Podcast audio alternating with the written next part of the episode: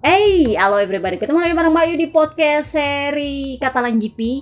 Ini kita recordingnya agak cepet karena kita back to back race. Udah back to back race, ada tes Misano lagi. Jadi gua nggak ngerti minggu depan tuh bakal hektiknya kayak gimana. Jadi ini kalau panjang ya maaf karena gua nggak mau bikin dua part. Ribet ding editnya mana kita kejar tayang lagi. Oke, jadi yang pertama kita bahas adalah lagi-lagi soal ban. Jadi memang Barcelona ini adalah sirkuit yang sangat kurang grip. Kenapa? Karena terakhir kali di Resurface adalah tahun 2018. Tetapi Michelin memutuskan menurunkan ban depan dengan karkas paling keras untuk musim ini. Meskipun grip tracknya kurang. Why? Menurutnya si Bakso Taramaso, ini karena dia merasa meskipun gripnya trek Barcelona ini kurang, tetapi suhu ban berpotensi naik. Kenapa? Karena itu ada banyak tikungan cepat, jadi menurutnya dia kalau dikombinasikan dengan suhu cuaca plus dengan tikungan cepat kayaknya ini ban bakal cepat naik suhunya. Jadi dia berspekulasi bahwa ban depan ini butuh karkas yang paling keras selama musim ini. Sempat gue dengar ada yang nanya, kira-kira ini mana lebih keras dengan Indonesia punya? Menurutnya Tara Masuk itu beda. Kalau Indonesia punya tahun lalu masih ingat waktu Mark Marcus Jumpalitan makan batu, itu adalah ban belakang yang karkasnya paling keras. Karkas tahun 2019 dipakai. Nah, kalau di Montmelo ini ban depannya yang paling keras. Oke. Jadi ekspektasinya seperti itu. Nanti kita bahas apa hubungannya dengan tekanan ban karena ini adalah ban paling keras ban depannya. Jadi memang ini menjadi sorotan dari Austria kemarin karena kan kalian tahu aturan tekanan ban sudah berlaku di paruh musim kedua. Tetapi di Silverstone masih dimaafkan. Di Austria kemarin anyep, nggak ada yang tahu apa kabar nih tekanan ban Nah kemarin gara-gara ya you know lah peristiwa turn 1 plus Peko ya crash high sat seperti itu Ban menjadi tersangka. Nah mulailah dicari-cari ini siapa yang jadi tersangka. Papa Nina jadi tersangka pertama aturan tekanan ban. So sebelum kita memasuki akhir pekan Katalan, kita bahas dulu soal gosip-gosip Bursa Rider. Jadi gini, podcast kemarin kan kita bahas soal hubungannya Pertamina dengan VR46. So, konfirmasinya dari Pertamina itu adalah oli Pertamina yang mau mejeng. Jadi, konfirmasinya dari corporate secretary Pertamina katanya, ya kami memang sedang berusaha untuk mengembangkan merek kami agar dikenal secara global maupun lokal. Tetapi belum resmi. Memang ada wacana untuk jadi sponsor tapi belum resmi. Nah, di podcast terakhir kemarin kan kalian tahu biaya untuk Mejeng jadi sponsor utamanya VR46-nya BB Valley itu nggak murah. Minimal 7,5 juta euro sampai 15 juta euro. Kalau nggak salah kemarin Muni VR46 12 atau 15 juta euro. Tetapi eBay sudah ngantri duluan mereka udah udah bisa dibilang hampir pasti bakal jadi sponsor utama tahun depan menggantikan Muni VR46. Jadi kalau Pertamina mau masuk, BP Vale bilang gosip berhembus sepoi dari sono katanya oh nggak bisa ngantrian kita profesional. eBay udah duluan. Kecuali kalian jauh banyak tendernya. Jumlah duitnya jauh lebih banyak dari eBay. Jadi memang Pertamina masih mikir-mikir jadi gosip yang dari sana bilang kemungkinan kalaupun mau nempel Pertamina itu menggantikan bardal. Bardal yang di lambung di bawah. Ah, itu. Kalau kalian lihat ini di YouTube berarti kalian akan tahu bagian mana. Jadi di bagian bardal. Kalau mau di bagiannya Muni itu jatahnya eBay. Kecuali kalau jumlah duit yang ditawarkan itu jauh lebih besar dari eBay. Kenapa? Karena Baby Vale emang sudah janji sama eBay kalau mau menggantikan Muni jadi sponsor utama ya ngantri dulu. Itulah kenapa mereka sejak seperempat musim pertama itu udah nangkring di VR46 tapi masih kecil di bagian ekor. Jadi ngerti kan ya, Bebe Vale bukan orang yang maruk-maruk duit amat, nggak juga dia.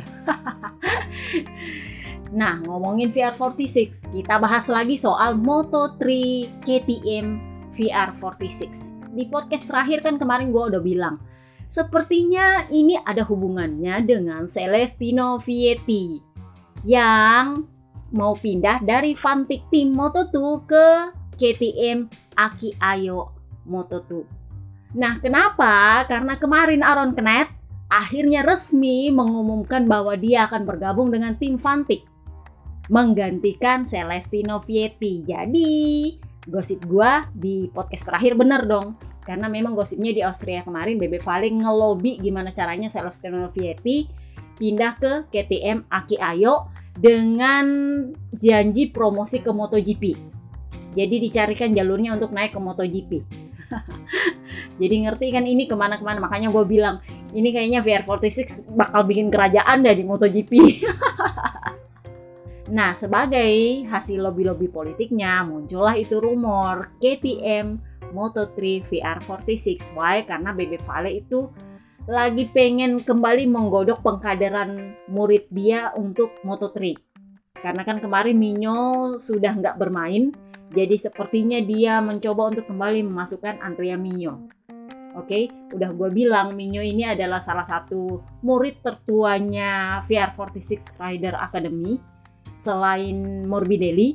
Jadi memang kalian lihat meskipun Minyo sekarang nggak ngetrack itu masih tetap jadi bagiannya VR46 Rider Academy.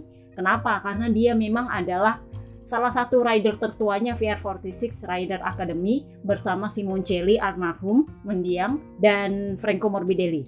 Nah, ngomongin Franco Morbidelli, kita ngomongin Pramac gosip berhembus sepoi-sepoi, ABR mulai nih bunyi-bunyi soal gimana ini kalau Tuan Putri Jurun Rakor Mark Marcus pindahin ke Prama. Kenapa? Karena Morbidelli belum juga pengumuman. Meskipun Marco B sudah resmi pengumuman akan bersama dengan Moni VR46 untuk tahun depan. Ya, dia terima-terima aja pakai motor bekas. Kenapa? Karena menurutnya Marco Bes, saya lebih memilih lingkungan yang familiar dengan saya daripada motor baru jadi Mark Marco sempat ditanya, ya saya menghormati sih memang ada rider yang seperti itu.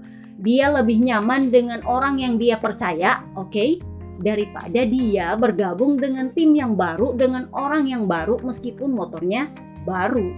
Jadi dia menghormatilah keputusannya Marco Bes. Jadi sisa ditunggu Morbidelli kapan pengumuman. Nah ini yang menjadi isu sebelum Catalan GP digelar gosip berhembus sepoi-sepoi ada seorang jurnal ABR gue nggak tahu apakah ini eh, sengaja buat jelek-jelekin Morbi apa gimana. Katanya katanya Morbidelli itu tertahan pengumumannya karena dia minta nego gaji. Jadi dia minta dinaikin gajinya sedikit. Kenapa? Satu karena dia jurdun di Moto2 kedua karena akhir-akhir ini dia tampak lebih baik daripada Tuan Putri Yamaha Fabio Quartararo jurdun lagu Ya kan kalian tahu Ducati seperti apa kalau menggaji ridernya. Masih ingat Kaisar Honda United bilang gajinya Ducati itu sedikit susah buat dinego. Jadi kalau kalian udah ngintil gue lama, kalian pasti tahu sistemnya Ducati itu adalah gajinya kecil, tapi kalau lu naik podium atau lu punya prestasi, hadiah itu dibagi lebih besar ke lu. Oke? Okay? Jadi jatah jatah hadiahnya itu buat lu. Tapi gaji lu kecil. Nah, seperti itu juga yang yang sepertinya Morbidelli sedikit kurang terbiasa, Mor, bukan Morbidellinya sih, manajernya Morbidelli. Jadi Morbidelli ini punya manajer yang ada di bawah naungan VR46 manajemen. Jadi dia sendiri juga ada manajernya. Jadi ya gosipnya sih itu yang membuat pengumuman ini tertahan. Morbidelli sendiri bilang, ya sampai sekarang belum ada yang pasti sih. Ya you know lah kalau Morbidelli kalau ditanya modelnya santaian aja. ya belum ada yang pasti sih. Tapi yang pasti adalah saya bersyukur saya dikelilingi oleh orang-orang di VR46 yang ingin memberikan seat yang sebaik mungkin yang bisa saya dapatkan. Jadi inilah yang bikin tiba-tiba Mark Marcus isunya dibawa ke Prama. Kalau di podcast kemarin dibawanya ke Grace ini kali ini dibawanya ke Prama. Nah Peko banyak ya Jordan konspirasi gagal ditanya. Kira-kira ini kan si Pramak nih belum pengumuman nih. Menurut lo ide bahwa Mark Marcus pindah ke Pramak gimana? Jadi Peko tuh udah tahu kan Peko sama Mark Marcus gimana model kan jadi dia bilang ya saya nggak yakin sih itu akan bagus untuk kejuaraan kita. Tapi yang pasti itu akan bagus untuk dia. Tapi sambil ketawa.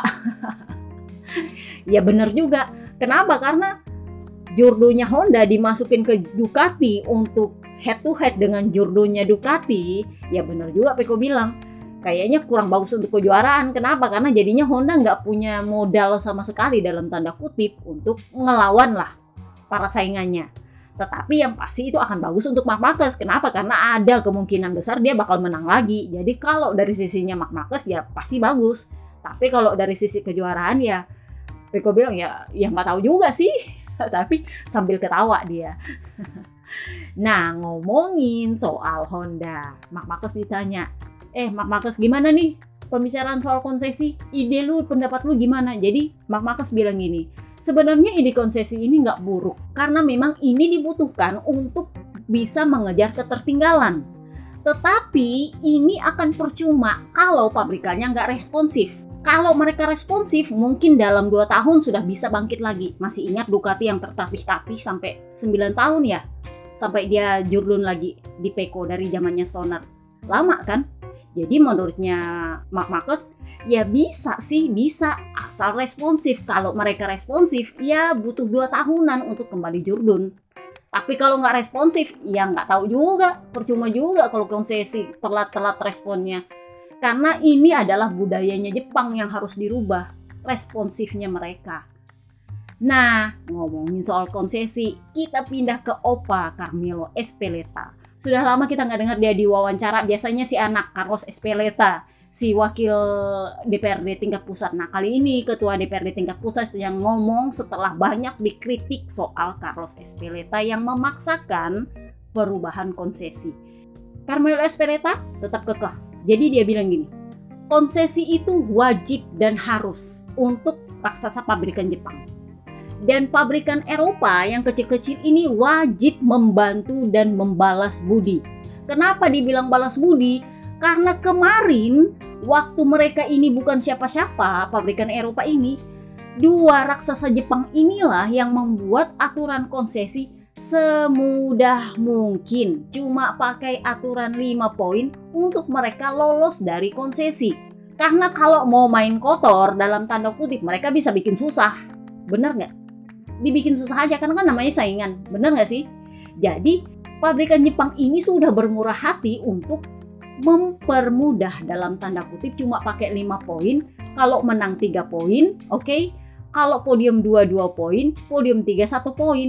Jadi sebenarnya mudah banget untuk lolos konsesi kalau serius. Nah sekarang adalah giliran para pabrikan Eropa ini balas budi nih untuk merubah aturan konsesi agar para pabrikan Jepang ini bisa masuk konsesi tanpa syarat yang menye menye menye menye menye gitu. Nah, para pabrikan Eropa bukannya nggak mau nolong juga, nggak gitu juga. Jadi Papi Perigi gitu bilangnya kayak gini, kita bukannya nggak mau nolong, tapi kami ingin bukan cuma syarat masuk konsesinya yang dirubah, konsesinya juga harus dirubah.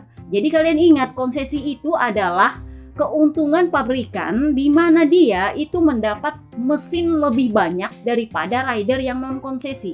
Jadi kalau kalian mundur, gua lupa itu di suka-suka Agustus mungkin ya yang kita bahas soal uh, aturan konsesi untuk tahun depan itu ada tambahan dua mesin per rider untuk pabrikan konsesi. Nah ini yang nggak disetujui oleh para pabrikan Eropa. Mereka nggak mau pabrikan Jepang ini menikmati dua mesin lebih banyak daripada rider mereka. Jadi menurutnya Papi Peringigi, kami inginnya mesinnya tetap sama, kita bareng-bareng sama karena kita sama-sama besarnya.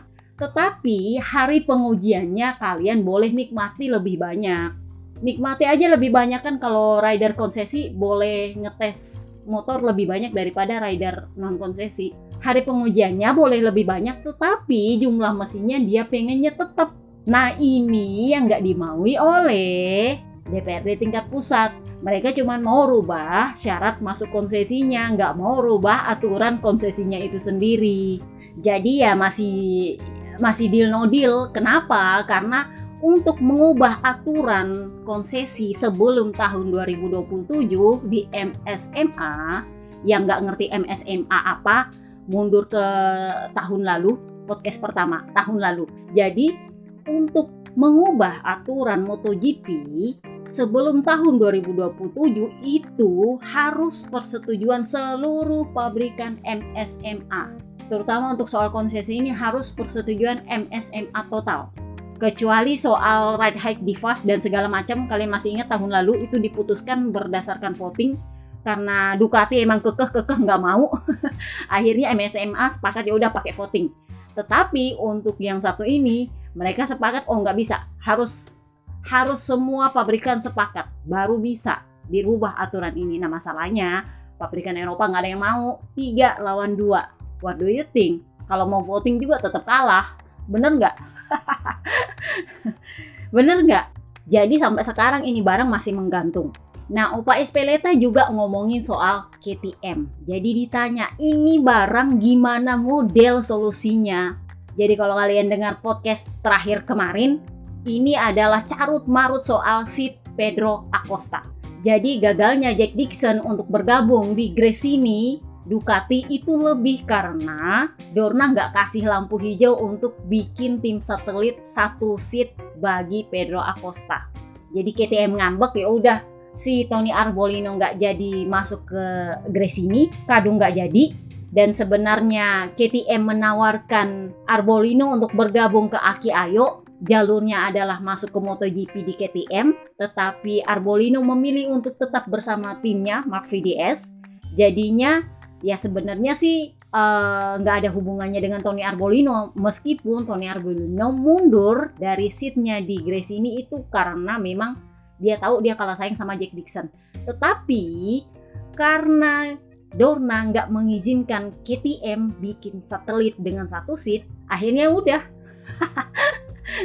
Jack Dixon akhirnya perpanjangan sama gas-gas dan sampai sekarang Pedro Acosta masih nggak ngerti mau ditaruh di mana. Jadi Opa Espeleta bilang gini kami tidak akan memberikan seat tambahan untuk tim satelit. Kecuali Anda muncul sebagai tim pabrikan, oke kita kasih itu dua seat. Peninggalannya Suzuki. Tapi kalau Anda muncul sebagai tim satelit, no, no, no.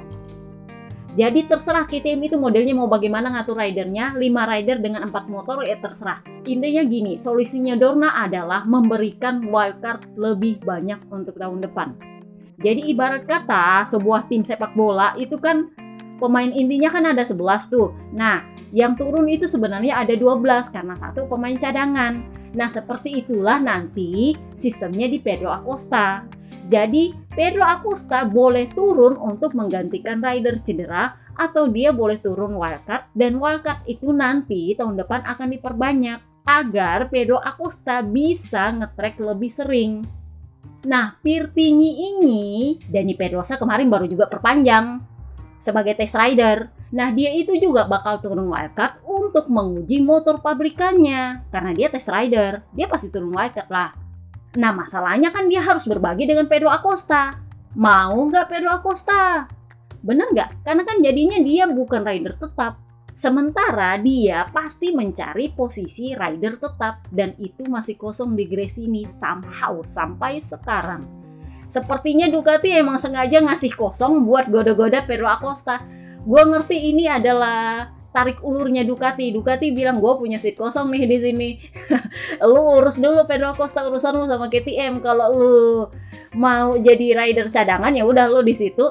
Kalau lu mau jadi rider tetap ya sini nih Ducati Gresini. KTM jelas nggak mau nitipin Pedro Acosta ke Gresini. Why? Kan kalian tahu Ducati modelnya sekarang gimana? Takut-takutnya nih Pedro Acosta kadung seneng dan betah di Ducati Gresini. Nggak mau balik ke KTM ya nggak mau rugi lah itu Stefan Pirer. Bener nggak? Bener nggak? Jadi memang menitipkan dalam tanda kutip Pedro Acosta ke Gresini itu no. Sama sekali nggak bisa jadi sampai sekarang KTM ini lagi bujuk-bujuk Pedro Acosta mau nggak lu jadi rider cadangan? Ya meskipun gue sendiri ragu Pedro Acosta mau, dia tahu dia worth it untuk posisi rider penuh. Dan Ducati Gresini itu sangat amat menggoda. Dia nggak perlu bayaran tinggi sih karena dia memang gosipnya memang udah udah tajir dari sononya. dia nggak perlu pusing sama penalti dan segala macem sih. Dia tahu potensi dia dan dia worth it untuk itu jadi kalau dia pindah ke Grace ini memang sebenarnya itu sudah jalurnya. Tapi karena dia dibesarkan oleh KTM, dia respect sama KTM. Lu punya penawaran apa dulu? Nah ini masalahnya KTM. Lu bisa nggak kasih penawaran yang terbaik di atas meja? kalau Pedro Acosta nggak mau ya maaf ya hak dia bener juga sih Nah, Sid Grace ini, ini juga gosipnya masih lumayan menggoda untuk Papa Yohan. Kenapa? Nanti kita bahas di balapannya. Oke, gosip yang lain adalah soal sirkuit boot India, Indian GP. Jadi, Tommy Alonso, penggantinya Uncini, itu bilang bahwa sampai saat ini sirkuit boot India itu belum lolos homologasi jadi kalian masih ingat tahun lalu kita drama soal homologasinya Mandalika? Nah, gua nggak tahu tahun ini sepertinya Dorna lagi kejar tayang untuk gimana caranya menarik banyak penonton ke sirkuit. Jadi mereka udah nggak terlalu pusing soal homologasi. Jadinya khusus untuk India itu homologasinya ditoleransi. Sama Tommy Alonso tahu nggak homologasinya dia bilang kapan? Satu hari sebelum balapan dimulai. Jadi kalau rangkaian balapannya mulainya hari Jumat, Sabtu Minggu, nah hari Kamis baru homologasi. Gila nggak? Jadi ini yang menjadi isu di antara para rider kemarin di Catalan GP. Ini udah lama ding. ini kayaknya bakal panjang. Udah gue bilang ini bakal panjang. Jadi kalau kalian udah bosan ya udah berhenti aja. Karena gue nggak bakal bikin part 2. Jadi kemarin gara-gara ini para rider yang tergabung dalam geng rider ini itu bikin pertemuan rahasia. Jadi mereka bikin WA group rahasia dan bikin pertemuan rahasia. Jadi yang bocorin ini adalah pertamanya Paul Espargaro. Jadi mereka itu ketemu di gua lupa di di motorhome-nya siapa gitu. Mereka ketemu tanpa manajer, tanpa Dorna, tanpa Vim, tanpa siapa-siapa, cuma rider doang yang nongol tapi nggak semua juga sih kalau gue lihat. Sebenarnya sih itu inisiatifnya Alex Espargaro, wakil ketua geng. Maklum dia yang paling bangkotan di track kan saat ini. Jadi jadi ibarat katanya Pak RT-nya lah ya. jadi Paul Espargaro itu bilang, "Iya, kita bikin grup yang khusus untuk rider untuk membicarakan isu-isu yang mungkin sebenarnya bisa pada pada kita yang bicarain." Nah, si Fabio De Antonio yang ikut pertemuan juga itu bilang, Iya sih sebenarnya itu idenya Alex Espargaro. Dan awalnya itu adalah grup WA yang ibarat kata profesional banget. gak lama gak lama mulai ada tuh yang ngirimin gift. Gak taunya terus-terusnya oh jadinya perang mem. jadi di Gian Antonia bilang ya kita kan anak muda jadi yang guyonan lah ya pada pada rider supaya kita makin akrab. Jadi Paul Espargaro bilang iya memang itu supaya kita makin akrab supaya kita bicaranya lebih santai nggak kalau memang ada ganjelan ngomong aja langsung. Nggak usah ngomong di media kurang lebihnya sih seperti itu. Tapi yang lumayan menarik untuk gue adalah Papa Lukas hadir di sana. Diboncengin sama Alexis Spargaro tapi Papa Lukas sama sekali nggak muncul di media. Itulah kenapa Jorno bilang ini pertemuan rahasia banget. Gosip sepo-sepo yang dibahas adalah soal uh, sirkuit boot ini juga soal kontrak rider jadi ada lagi-lagi rider Moto3 apa Moto2 gue lupa yang diputus kontraknya di tengah jalan karena performanya jelek dan dia nggak dapat bayaran. Kemudian soal sirkuit boot itu adalah papa kembar yang emang lo tau lah papa kembar itu kan memang agak concern dengan keselamatan. Jadi dia bilang agak kurang elok kalau homologasi soal keamanan sirkuit itu baru ditinjau satu hari sebelum rangkaian balapan dimulai. Kenapa? Karena memang poin-poin yang diperbaiki dari sirkuit boot ini lumayan jadi concern soal fans, soal gravel, soal tikungan gimana-gimana lah. Intinya adalah layoutnya secara sebagian besar memang nggak berubah, tetapi run off-nya yang jadi bahasan dan ini menurutnya Papa Kembar nggak diuji oleh para rider MotoGP tapi langsung homologasi. Nah, homologasinya pun satu hari sebelum rangkaian balapan. Jadi menurutnya Papa Kembar kok agak-agak nggak logis ya. Kita udah kadung di sana, jadi udah nggak ada pilihan untuk mundur. Udah kadung di sana kan, semuanya tim rider udah nggak bisa mundur. Beda dengan Mandalika, masih ada uji sirkuit untuk homologasi. Jadi masih ada masukan dari para rider untuk diperbaiki, baru balapan. Masih bisa. Nah sementara untuk sirkuit boot udah nggak ada tes sirkuit, homologasinya juga aji mumpung sih sepertinya. Gue tuh ngarep mudah-mudahan, mudah-mudahan nggak ada ceritanya karpet aspal lah, ya you know lah ya India. Ada-ada aja triknya. gue tuh jadi inget uh, video viral yang mereka bikin jalan aspal tapi dari karpet nah, jangan sampai kayak gitu dah mudah-mudahan mudah-mudahan intinya adalah semoga sirkuit itu aman karena kemarin yang menjadi pembahasan adalah fans air fans kemudian pokoknya jarak dari run off ke fans sama gravelnya yang harus diperbaiki nah itu yang menurut papa kembar justru jadi concern Kenapa? Karena dia belajar dari pengalaman Paul Espargaro di Portimao kemarin kan. Nah ini kita ngebahasnya sebelum balapan jadi lebih banyak ya. ya sorry, maaf. Oke, kita pindah ke sesi balapan. Jadi kemarin Enea Bastian ini itu kena penalti 3 grid. Kenapa? Karena dia dianggap irresponsible riding melambat di tikungan pertama ketika sesi praktis di hari Jumat sore. Nah, ngomongin soal itu, kita ngomongin soal Marmarkes yang ngintil-ngintil. Jadi kalian masih ingat di Q1 dia masuk, dia ngintil sama Jack Miller, oke? Okay? Dan seperti biasa, dia ngintil berhasil. Jack Miller nggak lolos ke Q2, dia lolos ke Q2. Meskipun di Q2 ya, dia juga startnya di posisi 12. Jadi dia bilang gini, saya itu sempat ngintil Peko ya. Jadi dia memang sempat ngintil Peko ya. Tetapi ya you know lah Honda VS Ducati saat ini memang sudah levelnya jauh banget. Jadi dia bilang, ya saya akui memang saya ngintil Peko. Saya harap-harap ya mudah-mudahan saya bisa lebih bagus lah catatan waktu. Tetapi setelah tiga tikungan saya sudah nggak bisa ngejar dia. Yang ada malah Papa Alis yang dapat saya. Jadi memang di sektor terakhir kalau nggak salah Oliveira itu nyalip dia. Jadi mau gak mau dia sedikit minggir. Kenapa? Karena memang faktanya Oliveira lebih cepat daripada dia. Aprilia VS Honda. Dan Aprilia di Katalan kemarin. Sorry itu saya emang dikdaya lah kalau menurut gua. Luar biasa Aprilia terbukti mengerjakan PR musim panas mereka. Jadi di Austria kan gua berapa kali bilang kalau kalian ngintil gua di postingan, gua udah bilang Aprilia tampaknya mengerjakan PR musim panas mereka dengan sangat baik dan di Katalan itu terbukti. Mereka all podium di sprint race, all podium pula di balapan minggu. Jadi di sprint race kemarin tuh Papa Kembar sempat koar-koar, kalau menurut gue itu koar-koar. Jadi dia bilang, saya angkat topi untuk Pekobanya ya. Kenapa? Karena cuma dia satu-satunya Ducati yang berani menjawab tantangan saya. Ducati lain mana? Gak kelihatan karena saya ributnya cuma sama Peko. Jadi ya ini juga ditanggapi oleh Alex Marquez. Jadi Alex Marquez bilang, kalau menurut saya sih itu karena Aprilia memang bagus di Montmelo. Tapi saya yakin di sirkuit lain itu adalah jatahnya Ducati. Jadi uh, menurutnya para Ducati mereka tuh nggak terlalu khawatir sama Aprilia. Kenapa? Karena menurut mereka Aprilia ini ala-ala Yamaha hanya cocok di sirkuit-sirkuit tertentu. Sementara Ducati overall mereka bagus di semua sirkuit. Jadi menurutnya Alex Marquez ya menurut saya sih itu cuman karena Aprilia cocok sama Montmelo yang berangin dan kurang grip. Jadi ini yang menjadi masalah adalah wingletnya mereka.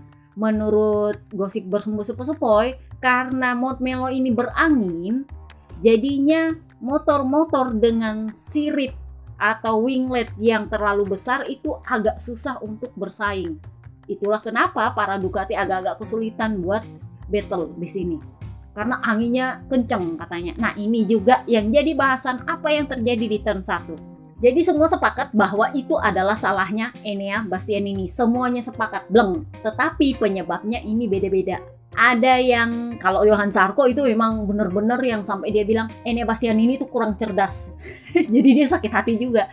Jadi dia bilang ada memang beberapa rider yang itu nggak ngitung-ngitung kalau mau bikin manuver di tikungan pertama. Udah tahu ini tikungannya nggak memungkinkan untuk bikin manuver lo bikin pula manuver di situ tahun lalu yang bikin manuver seperti itu adalah Pangeran Rakor Takaki Nakagami kalian masih ingat yang semua rider ribut kenapa dia nggak dipenalti.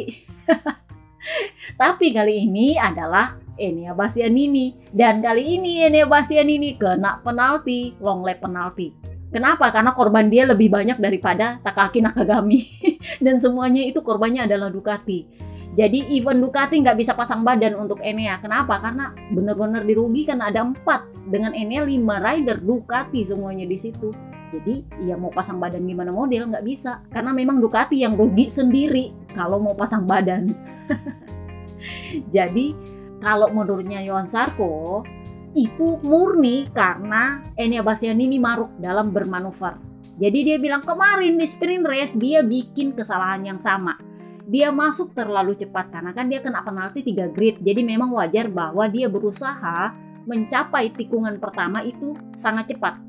Karena memang tikungan pertama itu menentukan posisi lu di sisa balapan berikutnya. Jadi wajar bahwa dia berusaha untuk masuk tikungan sangat cepat. Tetapi waktu di sprint race saya belum masuk tikungan, jadi saya masih bisa ngerem waktu dia nongol. Nah, sekarang dia nongol, saya sudah terlanjur masuk tikungan. Nah, yang bikin emosi adalah dia ini kan crash nih bareng-bareng si Enya itu ngelihat si Sarko seolah-olah itu salahnya Sarko. Jadi dia bilang, ini memang benar-benar benar-benar salah. Lu nggak bertanggung jawab. Udah lu yang salah, lu nyalahin lagi gua. Jadi dia memang sepertinya punya pengalaman dengan kemarin kan dengan Mark Marcus tuh disalahin sama Mark Marcus. Nah sekarang dia berasa disalahin sama Enya Bastian ini. Jadi dia bilang, lu memang menderita, lu memang kesulitan, tapi itu bukan berarti lu boleh kurang cerdas. Quartararo bilang apa? Ya memang itu salahnya ini Bastian ini, tapi belum tentu karena kesengajaan. Dia nggak bisa nyalahin juga. Kenapa? Karena dia pernah melakukan kesalahan yang sama. Di mana ya? Gue lupa. Di Lemang ya? Yang kemarin kita bahas yang dia masuk terlalu cepat di tikungan, padahal dia telat. Yang jadi korban kan kemarin Papa Alis waktu Quartararo. Jadi Quartararo juga nggak bisa nyalahin ngamuk-ngamuk nggak bisa. Jadi dia bilang ya memang itu salahnya Enya Bastian ini. Tapi ya hal-hal seperti itu bisa terjadi. Bukan karena kesengajaan tapi ya memang seperti itulah. Karena dia juga pernah salah jadi dia nggak mau nyalahin benar-benar nyalahin karena dia juga pernah di posisi itu. Sementara yang lain itu menuding soal winglet. Winglet yang jadi gara-gara. Karena memang kan ini berangin nih Monmelo jadi winglet ketika lu nikung itu sangat mempengaruhi besar kecilnya winglet lu. Kalau winglet lu itu kecil, mungkin nggak terlalu pengaruh. Tapi kalau winglet lu gede, ya jelas itu pengaruh. Nah, ini masalahnya ada lu masuk cepat di tikungan satu, udah rame-rame di situ, ditambah angin ya udah, udah ditambah lagi kesedot slipstream, bye bye. Rame-rame lah di situ nyosor. Menurutnya Oliveira seperti itu, Papa Alice. Sementara Alex Marquez lebih kepada layout. Jadi dia bilang layoutnya tikungan pertama Barcelona itu nggak memungkinkan untuk lu nyalip rame-rame di situ. Kenapa? Karena rider akan mengambil sudut paling dalam untuk bisa keluar tikungan pertama lebih cepat. Pasti ngambilnya bagian dalam. Posisi layoutnya itu kan dia agak miring tuh. Jadi memang lu harus masuk tikungan pertama lebih di dalam supaya keluarnya lebih cepat. Nah itulah kenapa lu nggak bisa bikin manuver di situ di tikungan pertama, menurutnya Alex Marquez. Jadi menurutnya Papa Nina nggak ada hubungan sama layout, nggak ada, nggak ada hubungan sama layout, nggak ada hubungan sama winglet, nggak ada hubungannya sama itu murni soal attitude. Orang-orang seperti ini yang maruk di tikungan pertama tanpa memperhitungkan parameter lain atau manuver rider lain di depan dia ketika dia mau menyalip itu yang harus dihukum. Kenapa? Karena itu soal attitude. Jadi menurutnya Papa Nina ya wajar kena penalti. Karena kalau rider seperti ini dibiarkan dibiarkan, kemarin kan sudah kejadian di Austria Jorge Martin. Nah sekarang gilirannya Enya ini. Berarti ini ada pengulangan. Harus ada penalti yang lebih gede supaya mereka nggak sembarangan bikin manuver di tikungan pertama karena itu memang chaos di situ menurutnya Papa Nina. Enya Bastian ini yang kena long lap penalti itu nggak bisa bayar karena memang dia kan itu kan dua kali race. Nah di race kedua itu diturunkan lah itu penalti long lap penalti. Eh nggak taunya dia nggak start. Kenapa? Karena dia merasa kesakitan.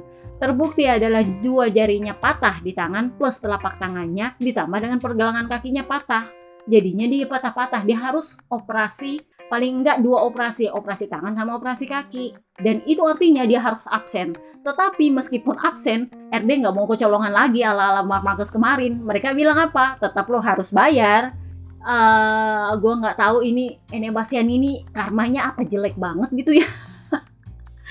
dia kemarin tuh absen 5 balapan di awal musim gara-gara bahunya patah.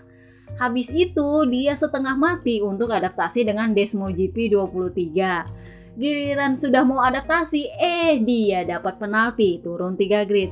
Giliran dapat penalti turun 3 grid, eh dia cedera lagi. Udah cedera lagi, sudah pasti bakal absen. Eh masih ada utang pula penalti. uh, gue sih memaklumi bahwa dia merasa down jadi dalam postingan terakhirnya dia bilang ah persetan lah sudah karena dia bilang ketika anda berada di titik terendah dan tidak ada yang mengerti ya jelas putus asa dan pengen kembali untuk menjelaskan apa yang terjadi tapi ya percuma. Jadi ya udahlah persetan. Cuman ada satu solusi jalan aja. Dan segera saya akan kembali. Jadi ya mau diapa meskipun kalau menurut gua uh, Peko Banyaya juga punya utang karma sama Enia gara-gara kemarin dia sapu jagat. Karena kalau nggak gara-gara Enia sapu jagat mungkin yang ngelindas dia lebih banyak kali ya dan kalau menurut gua Peko ini mungkin karma baiknya banyak banget kali ya luar biasa loh itu itu emang benar-benar keajaiban Kenapa? Karena dia sudah headset sejelek itu. Itu headsetnya hampir sama dengan Mark Marcus tahun lalu di Mandalika. Headsetnya jelek banget. Kedua, dia jatuhnya di tengah trek. Jadi ada potensi untuk kelindas oleh rider lain. Kenapa? Karena dia adalah rider paling di depan.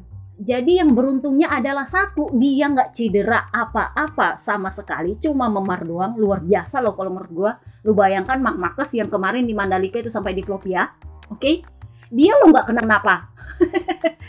Kedua, rider-rider di belakang dia itu mampu menghindari dia. Dan yang sempat melindas dia itu cuma Brad Binder yang nggak bisa menghindar sama sekali. Dan Brad Binder itu melindas cuma kakinya. Gue bilangnya cuma kenapa? Karena sebenarnya ada potensi dia kelindas di dadanya, di perutnya, atau di kepalanya. Masih ingat almarhum Simoncelli?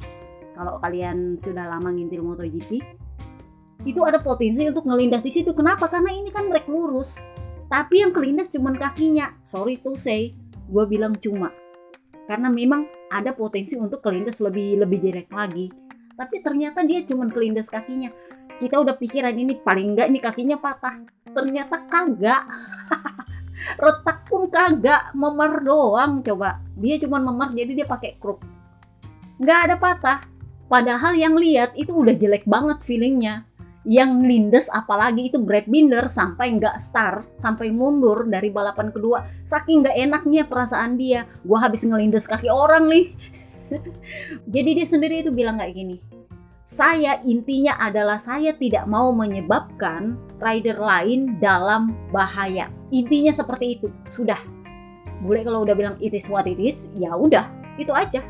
Dia udah nggak mau punya pembelaan lain bla bla bla bla. Enggak yang lucunya adalah Brad Binder begitu dia retired dia ke medis. Karena kan emang gak enak perasaannya. Gue juga kalau habis ngelindas orang emang gak enak perasaan kan jadi dia pergi jenguk si Peko. Tahu nggak begitu dia keluar dia bilang apa? Saya beneran gak nyangka bahwa si Peko bakalan santai. Jadi dia juga lepas bebannya bahwa oh ternyata yang gue lindas nggak kenapa-kenapa. Itu dia sebenarnya bener-bener lepas beban. Jadi dia bilang itu what it intinya seperti itu. Dia udah nggak mau pikir dulu kejuaraan. Karena intinya adalah sebenarnya dia bisa ngejar kejuaraan karena kan posisinya si Bes lagi nggak bagus juga. Si Bes itu kemarin kondisinya adalah dia karena ikutan jatuh jarinya yang jempol katanya sakit sama kaki kanannya. Jadi dia bilang saya itu balapan dalam kondisi sebel karena saya kena tabrak lagi, kena tabrak lagi, apa mulu nih anak kan. Udah kena tabrak, saya kesakitan pula. Jadi dia bilang gue ini apa apa coba? Jadi dia bilang ya nantilah hari Senin saya coba ngecek ke dokter kira-kira ada apa dengan kaki dan jari saya. Mudah-mudahan nggak kenapa-kenapa karena kan minggu depan udah Misano dan itu home race dia untuk anak-anak VR46 jadi ini penting banget untuk dia. Jadi dia bilang mudah-mudahan nggak kenapa-kenapa nah sementara si Peko sendiri diwawancara setelah keluar rumah sakit. Jadi dia bilang gini saya cuma bisa bilang terima kasih hari ini. Sebenarnya sih kalau dalam bahasa bahasa Italianya adalah tenggat ibaratnya kata saya bersyukur gitu. Tapi karena dia pakai bahasa Inggris jadinya saya berterima kasih. Saya bersyukur karena saya nggak kenapa-kenapa cuman memar-memar soal ke Misano saya akan berusaha melakukan sebaik mungkin yang saya bisa untuk bisa hadir di Misano dan bisa melakukan balapan Misano sebaik mungkin karena menurut dia itu penting. Jadi ekspektasinya mudah-mudahan memarnya bisa membaik dalam tiga hari untuk bisa balapan di Misano. Nah, soal penyebab crashnya Peko ini yang menjadi bahasan. Si Peko bilang, saya nggak ngerti detailnya kenapa saya bisa crash, tapi memang itu adalah crash yang aneh. Karena memang sejak warm up lap, itu saya sudah merasa grip saya itu kurang jadi saya nggak tahu apakah ban saya ada masalah dengan entah belum panas, entah memang gripnya nggak ada, tapi memang saya sudah merasa aneh sejak warm up lap. Sudah warm upnya aneh, sudah gripnya aneh, crashnya juga aneh. Intinya detailnya saya kurang tahu apa penyebabnya. Ducati sendiri belum merilis apakah ada masalah mekanis atau ada masalah apa dengan motornya Peko. Tetapi gosip berhembus sepoi-sepoi diperkirakan itu perkara tekanan ban terlalu rendah. Jadi diperkirakan, diperkirakan ini ban depannya yang tekanannya terlalu rendah. Karena kan kalian tahu ban depan untuk Barcelona ini adalah ban dengan karkas paling keras. Sehingga suhu ban di dalamnya itu nggak terlalu cepat panas. Oke? Okay? Jadi kalau lu sudah di depan, otomatis nggak terpapar suhu panas, nggak ada battle. Nah ini yang bikin suhu ban turun, suhu ban turun, tekanan ikut turun. Ditambah lagi dengan ban belum panas ya menurutnya mereka ban yang jadi perkara. Tetapi ada opini lain bahwa mungkin itu memang cuman Peko punya kesalahan. Peko bikin kesalahan. Tapi nggak tahu kesalahannya apa. Tapi ban menjadi sorotan kemarin. Nah, gara-gara tekanan ban ini menjadi sorotan, mulailah RD cari satu-satu siapa yang melanggar tekanan ban. Didapatlah Papa Nina. Jadi Papa Nina bilang ini, e, ya aturan adalah aturan. Intinya adalah saya tidak diuntungkan dari pelanggaran tekanan ban itu. Kenapa? Karena ujungnya juga ban saya habis. Jadi saya nggak diuntungkan, tapi ya itulah aturan adalah aturan dan ya lumayan menyenangkan juga saya jadi yang pertama pelanggar aturan ban sambil ngekek bercanda sih dia. Intinya kemarin dia memang terbukti melanggar aturan tekanan ban di bawah tekanan minimum selama lebih dari 50% jarak balapan. Dan karena ini adalah pelanggaran pertama, dia cuma dapat warning. Pelanggaran kedua akan mendapat penalti 3 detik, pelanggaran ketiga penalti 6 detik, pelanggaran keempat penalti 12 detik. Jadi sejauh ini para Ducati yang sejak di Austria kemarin itu jadi sorotan, ada curiga bahwa tekanan banyak terlalu rendah, ternyata lolos semua saudara-saudara. yang kena malah Aprilia. Jadi Papa Nena bilang masalahnya adalah nggak ada sensor yang menyala di dashboard saya. Saya nggak tahu itu tekanan ban ada masalah. Dan saya juga nggak pernah nanya-nanya karena itu kan urusannya teknisi. Dan saya percaya sama kepala kru saya karena mereka yang selalu tahu tekanan ban terbaik untuk turun trek jadi saya nggak pernah nanya. Jadi ya udahlah ya. Udah yang penting udah tahu aja. Dia bilang kayak gitu. Karena ini memang yang menjadi uh, sorotan dari kepala krunya Papa Kembar waktu di Austria. Dia bilang kalau sampai rider kedapatan di bawah tekanan seharusnya karena kan itu tergantung pada strategi rider juga nanti di balapan. Itu kan yang akan disalahkan adalah kepala kru bukan ridernya. Jadi itu aturan sebenarnya memang kalau menurut gue untuk menyalahkan kepala kru bukan untuk menyalahkan rider. Karena rider itu nggak ada urusan sama tekanan ban sih sebenarnya. Kurang lebihnya sih seperti itu. Jadi kemarin papa kemarin itu adalah rider yang paling kalau gue bisa bilang bayar utangnya yang tahun lalu dia kelupaan satu lap kemarin akhirnya lunas bayar utang satu. Yang kedua dia berhasil menang di atas Aprilianya. Setelah tahun lalu dia menang kali ini akhirnya dia menang lagi dan yang paling manis itu adalah di home race dia.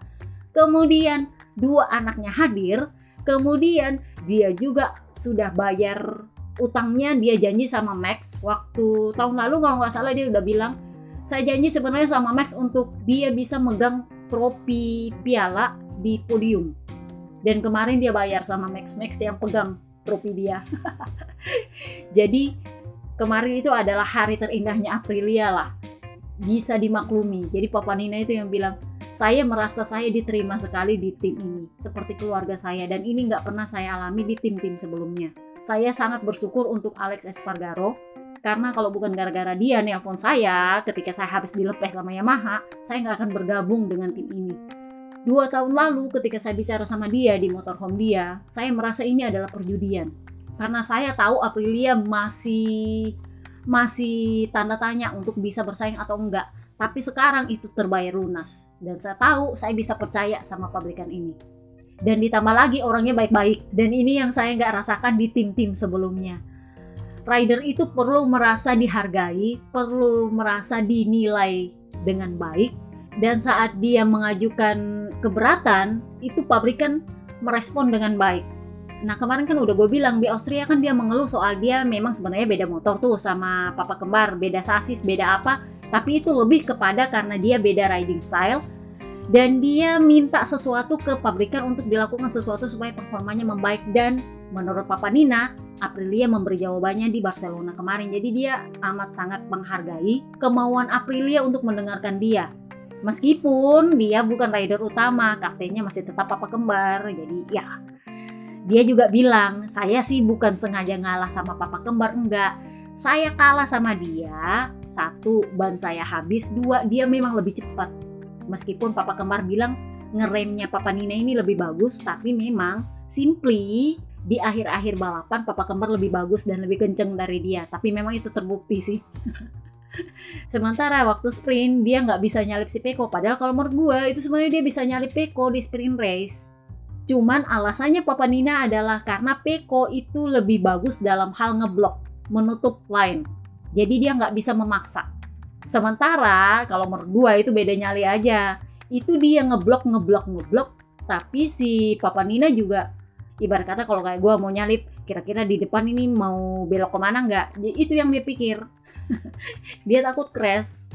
Itulah makanya gue bilang bedanya itu bukan beda motor beda nyali emang. Jadi ya kurang lebihnya sih seperti itu. Apalagi yang kita bahas? Ah soal Mark Marcus jadi Mark Marcus di sprint race kemarin kan kalau kalian lihat di postingan gue udah bilang dia pakai jatah orinya kemarin di sprint race sementara Quartararo pakai jatah orinya di balapan minggu jadi kalian lihat performanya beda-beda kan Quartararo pakai jatah orinya di balapan minggu, sementara di Bakor pakai jatah orinya di sprint race. Jadi kalian lihat di sprint race Mark Marcus bagus, di balapan minggu Quartararo yang bagus. Quartararo sendiri nggak bilang soal ban sih, dia bilangnya apa? Uh, sepertinya ini karena saya memilih winglet yang lebih kecil. Karena berangin jadi saya nggak mau pakai winglet lebih besar. Karena downforce-nya itu sangat luar biasa dan itu sangat berpengaruh dengan performa. Jadi saya memilih winglet yang lebih kecil. Padahal kalau menurut gue itu karena dia pakai ori. Jadi kalian lihat lah Mark bilangnya kayak gini untuk di balapan kedua itu dia sedikit sedikit mengguncang mental dia. Kenapa? Karena dia lihat sendiri Peko Banyaya ada di tengah lintasan. Jadi dia bilang sedikit agak mengguncang mental saya untuk mendapatkan feeling yang lebih bagus dan di balapan kedua itu ban depan saya habis. Jadi karena ban depan saya habis, saya memutuskan untuk menurunkan ritme. Pikiran saya adalah yang penting saya sampai ke pedok dengan selamat. Dan kita fokus kepada balapan berikutnya. Jadi sudah ngerti kan? yang satu pakai ban ori di hari Minggu, yang satu pakai ban ori di hari Sabtu. Sementara di hari Sabtu dia bilang apa? lumayan memuaskan lah saya bisa lumayan bersaing dengan para Ducati meskipun ya ke belakang lagi ke belakang lagi tapi ya lumayan saya nggak bisa meminta lebih karena ya seperti inilah motor saya sementara di hari Minggu dia bilang ban saya habis jadi udah ngerti lah ya hahaha. Yang menjadi sorotan adalah Papa Yohan. Ini yang gue bilang soal Grace ini. Jadi di sprint race kemarin itu dia ngeluh. Dia kan finish paling terakhir. Jadi dia bilang yang anehnya dari motor saya adalah sebenarnya kalau kita ngegas motor itu kan mestinya aturannya dia akan lebih cepat nih. Tapi saya, saya ngegas motor, motornya nggak cepet-cepet. Gitu aja ketek ketek ketek ketek ketek ketek. Jadi dia bilang ada yang salah dengan ini motor. Jadi itu mentalnya dari Austria udah down di Katalan kemarin lebih down lagi, lebih down lagi, lebih down lagi. Jadi kita lihatlah kira-kira tahun depan apakah dia masih bertahan di Honda atau kita bakal dengar dia masuk di Grace ini. Pilihan pertama tetap Iker Lokuona, pilihannya Papi Peripuik. Tapi kalau gue lihat juga performanya dan klasemennya, sepertinya mending Sarko deh dipromosi. Tapi masalahnya adalah kita nggak tahu adaptasi Sarko di Honda seperti apa kita lihatlah nanti perkembangannya akan seperti apa di Misano dan setelah Misano kita akan tahu siapa akan ke mana tahun depan. Kenapa? Karena seat kosong masih Grace ini. Oke? Okay? dan Pedro Acosta itu nggak bisa ke mana-mana selama KTM itu nggak mau lepas dia dan selama Acosta mengutamakan KTM karena sebenarnya dia punya pilihan untuk ke Gresini itulah kenapa Ducati membiarkan Gresini kosong terserah siapa yang mau masuk di situ buka harga deh Acosta mau masuk boleh Johan Mir mau masuk boleh meskipun KTPS-nya masih tetap memberatkan bagi Ducati, tapi kita lihatlah potensinya seperti apa. Kalau menurut gue sih sepertinya mereka menunggu Pedro Acosta untuk bergabung. Lebih karena mereka sedang mencari rider muda. Karena kan Papa Yohan masalahnya udah rider lama. Kurang lebihnya sih seperti itu. Tapi ya kita lihatlah nanti akan seperti apa percaturan bursa rider. Oke, okay? itu aja podcast kita kali ini. Gua tahu ini panjang banget. Gua tahu banyak yang bosan, tapi gua nggak mau bikin dua part karena itu satu bakal nyusahin admin. Dua, kita kejar tayang. Jadi kalau mau bikin dua part, gue bingung mau di posting kapan lagi. Oke, okay? see you next time guys. Bye bye.